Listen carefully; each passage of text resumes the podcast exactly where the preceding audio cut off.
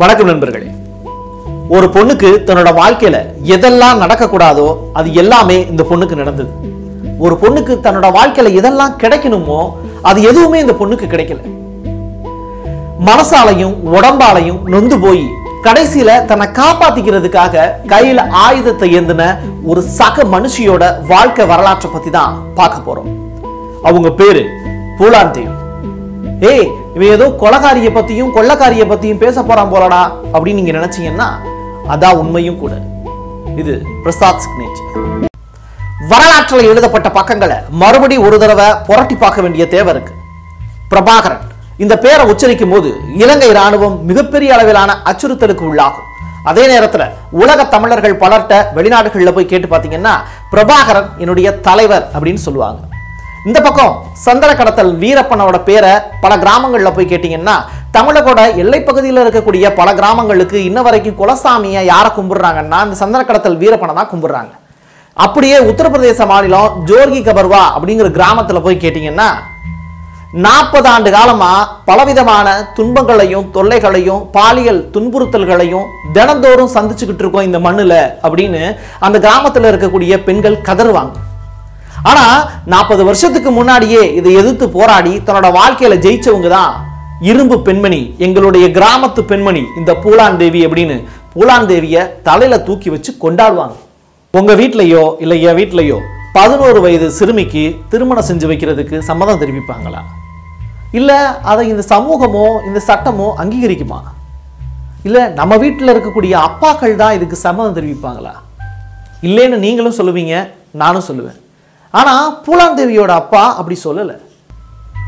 காரணம் வறுமை ஏழ்மை.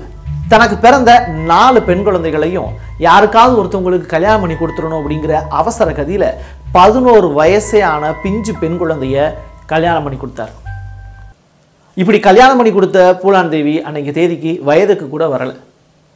அவரோட கணவருடைய வயது நாற்பது. நாற்பது வயதான அந்த நபர் பதினோரு வயதான பூலான் தேவியை பலமுறை பாலியல் வன்கொடுமைக்கு உள்ளாக்குறார். பத்தாக்குறைக்கு கொத்தடிமம் மாதிரி வீட்டு வேலைகள்லாம் செய்ய சொல்கிறார் இப்படிப்பட்ட நிலைமையிலிருந்து புலான் தேவி தன்னுடைய கணவரோட வீட்டிலிருந்து தன்னோட தாய் வீட்டுக்கு தன்னுடைய கிராமத்துக்கு திரும்பி போகிறாங்க தப்பிச்சு போகிறாங்க ஆனால் அந்த கிராமத்தில் இருக்கக்கூடிய மக்கள் பூலான் தேவியை ஏற்றுக்கல உறவுக்கார பெண்கள் எல்லாரும் ஒன்று சேர்ந்து பூலான் தேவிக்கு திருட்டு பட்டம் கட்டுறாங்க. காவல்துறையிட்ட ஒப்படைக்கப்படுறாங்க. எப்பவுமே அதிகார பலம் எளியவர்கள் மேலே எளிமையாக பாயும். அதற்கான வாய்ப்புகளும் அதிகம். அந்த வாய்ப்பை பயன்படுத்தி காவல்துறை பூலாந்தேவி மேல பாலியல் வன்கொடுமை தாக்குதல் நிகழ்த்துறாங்க அங்கிருந்து உயிர் தப்பிச்சா போதும் அப்படின்னு சொல்லிட்டு தப்பிச்சு மறுபடி தன்னுடைய சொந்த கிராமத்துக்கே வர்றாங்க. அங்க இருக்கக்கூடிய உறவுக்கார ஆண்களாலேயே பணமுறை பூலாந்தேவி கற்பழிக்கப்படுறாங்க. என்னடா ஒரு இது? இப்படிலாம் நடக்குமான்னு கேட்டிங்கன்னா இப்படித்தான் நடக்கும் உத்தரப்பிரதேச மாநிலத்தில். அண்மையில் ஒரு செய்தி ராய்டஸ் நிறுவனம் ஒரு செய்தி வெளியிடுது. ஒவ்வொரு இருபத்தி நான்கு மணி நேரத்திற்கும் உத்தரப்பிரதேச மாநிலத்தில் ஒரு பெண் பாலியல் வன்கொடுமைக்கு உள்ளாக்கப்படுறாங்க அப்படிங்கிறது தான் அந்த செய்தி. இது மட்டும் இல்லை ஆயிரத்தி தொள்ளாயிரத்தி எண்பதுகளோட தொடக்கத்தில் உத்தரப்பிரதேச மாநிலம் ஒரு வளர்ச்சி அடையாத மாநிலம். ஒருவேளை சாப்பாட்டுக்கு கூட மக்களுக்கு வழி கிடையாது. அப்படிப்பட்ட நிலைமையில் மக்களில் பாதி பேர் கொள்ளைக்காரங்களாக மாறுறாங்க. அப்படிப்பட்ட ஒரு கொள்ளைக்கார கும்பல்கிட்ட தான் பூலான் தேவி மாற்றுறாங்க ஒரு கட்டத்தில் அந்த கொள்ளைக்கார கும்பலோடையே இந்த பூலான் தேவி நெருக்கமாயிடுறாங்க தன்னை பாலியல் வன்கொடுமை செஞ்ச தன்னுடைய உறவுக்கார ஆண்கள் மற்றும் ராஜபுத்திர வம்சத்தைச் சேர்ந்தவங்க தாகூர் இனத்தைச் சேர்ந்தவங்க இவங்க எல்லாத்தையும் குறி வச்சு தன்னுடைய வழிகளையும் வேதனைகளையும் வைராக்கியமாக நெஞ்சிலேயே வச்சுக்கிட்டு தன்னோட பதினெட்டாவது வயசில் அந்த ஊருக்கு திரும்புகிறாங்க நிற்க வச்சு கிட்டத்தட்ட இருபத்தி இரண்டு பேரை தன்னை பாலியல் வன்கொடுமைக்கு உள்ளாக்கின அந்த இருபத்தி இரண்டு பேரை சுட்டு கொள்கிறாங்க யார்? பூலாந்தேவி இப்போ பூலாந்தேவி செஞ்சது சரியா தப்பான்னு உங்களை பார்த்து கேள்வி கேட்டால் நீங்கள் என்ன சொல்லுவீங்களோ அதை கமெண்ட் பாக்ஸில் பதிவாக போடுங்க. ஆனால் அதுக்கு முன்னாடி மீதி கதையையும் கேளுங்க. ஒரு பெண் பாலியல் வன்கொடுமைக்கு உள்ளாக்கப்பட்டான்னா அந்த இடத்துல அவ ஆயுதத்தை எடுத்து போரிட்டா கூட அது தப்பே கிடையாதுன்னு நம்மளோட சட்டம் சொல்லுது. இந்த சட்டம் பூலாந்தேவிக்கு மட்டும் மறுக்கப்பட்டதான்னு எனக்கு தெரியல. ஆனால் பூலாந்தேவி அவங்களோட வாழ்க்கையில் அவங்க தான் வழக்கறிஞர் அவங்க தான் நீதிபதி. நீதிபதியா நின்று பூலாந்தேவி எழுதின தீர்ப்பு தான் தப்பு செஞ்சவங்களுக்கு மரண தண்டனை. பூலாந்தேவியால சுடப்பட்டவங்க மேல் ஜாதிக்காரங்களாம் அதனால தானோ என்னவோ அந்த சமூகத்தைச் சேர்ந்த ஆண்கள் கடைசி வரைக்கும் பூலாந்தேவியை நிம்மதியாகவே வாழ விடலை. அரசாங்கத்துக்கும் மிகப்பெரிய அச்சுறுத்தலாக இருக்காங்கன்னு சொல்லி பக்கத்து ஸ்டேட்டாக இருக்கக்கூடிய மத்திய பிரதேஷ் அவங்கள சரணடைய தொடர்ந்து வலியுறுத்திக்கிட்டே இருந்தது. இப்படிப்பட்ட சூழ்நிலையில் ஆயுதத்தை தியாகம் பண்ணுறேன் சரணடைகிறேன் அப்படின்னு சொல்லி ஓப்பனாக ஆயிரத்தி தொள்ளாயிரத்தி எண்பத்தி மூணில் பூலாந்தேவி சரணடைஞ்சாங்க. கிட்டத்தட்ட பதினோரு ஆண்டுகள் சிறைவாசம் அனுபவிச்சாங்க பூலாந்தேவி. பதினோரு ஆண்டுகள் சிறைவாசத்துக்கு அப்புறம் முலாயம் சிங் அரசாங்கம் அவரை வெளியில் கொண்டு வந்தது.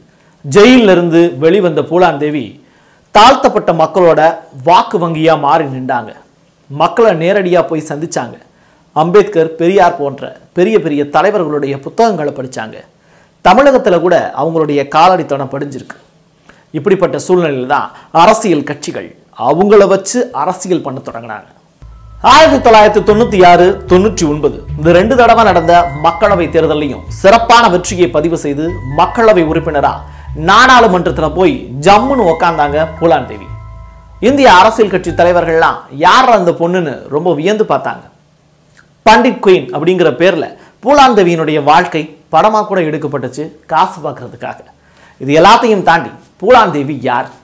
ஒரு சாதாரண படகோட்டியின் மகள் புத்த மதத்தை தழுவியவள் மல்லாஸ் என்ற ஒடுக்கப்பட்ட சமூகத்தைச் சேர்ந்தவள் தன் உடலை சூறையாடியவர்களை தண்டிப்பதற்காக கையில் துப்பாக்கி ஏந்தியவள் குற்றவாளி என்ற அடையாளத்தை மாற்றி அரசியல்வாதி என்ற அடையாளம் தெரித்தவள். அவ்வளவுதான் பூலாந்தேவி. ஆனா அவங்களுடைய பழைய வாழ்க்கை அவங்கள துரத்துக்கிட்டே தான் இருந்தது. தாகூர் சமூகத்து ஆண்களால் நாடாளுமன்ற வளாகத்தில் வச்சு பூலாந்தேவி சுட்டு கொல்லப்படுறாங்க. பூலாந்தேவியோட லைஃப் டைம் பீரியட் அப்படின்னு பார்த்தீங்கன்னா ஆயிரத்தி தொள்ளாயிரத்தி அறுபத்தி மூணுலேருந்து ரெண்டாயிரத்தி ஒன்று வரைக்கும். பூவாக பிறந்தாங்க புயலாக மாறினாங்க ஒரு கட்டத்தில் எரிமலை மாதிரி வெடித்தாங்க ஆனால் அவங்களோட வாழ்க்கையில் கடைசி வரைக்கும் அவங்க நிம்மதியாக மட்டும் வாழலை. நிம்மதியாக வாழ வழிவிடலை இந்த சமூகங்கிறது தான் யதார்த்தமான உண்மை. பூலாந்தேவி தன்னோட வாழ்க்கையில் சந்தித்த ஒரே ஒரு நல்ல ஆண்மகன் அவங்களுக்கு மரியாதை கொடுத்த விக்ரம் மல்லா அப்படிங்கிற கொள்ளக்காரன் மட்டும்தான். தன்னோட வாழ்க்கையில் அதிகாரத்தையும் ஆண் வர்க்கத்தையும் கடைசி வரைக்கும் வெறுத்தாங்க பூலாந்தேவி அப்படிப்பட்டவங்க இப்போ தன்னோட கல்லறையில் நிம்மதியாக தூங்கிட்டு இருக்காங்க. இன்றைக்கும் தன்னோட வாழ்க்கையில் தூங்க முடியாமல் பல ஆண்களால் ஆண் வர்க்கத்தாலையும் அதிகாரத்தாலையும் தொடர்ந்து துன்புறுத்தலுக்கு உள்ளாக்கப்படுறாங்க நம்முடைய சமூகத்தில் வாழக்கூடிய பூலான் தேவி மாதிரியான குழந்தைகள். அவங்களுக்கு நம்ம கொடுக்க வேண்டியதெல்லாம் அங்கீகாரம் மட்டும்தான். அவங்களுடைய சுதந்திரத்தை நம்ம எடுத்துக்காமல் இருந்தால் மட்டும் போதும். அந்த சுதந்திரத்தை அவங்களே எடுத்துப்பாங்க. மீண்டும் மற்றொரு நல்ல பதிவில் சந்திக்கலாம். நன்றி.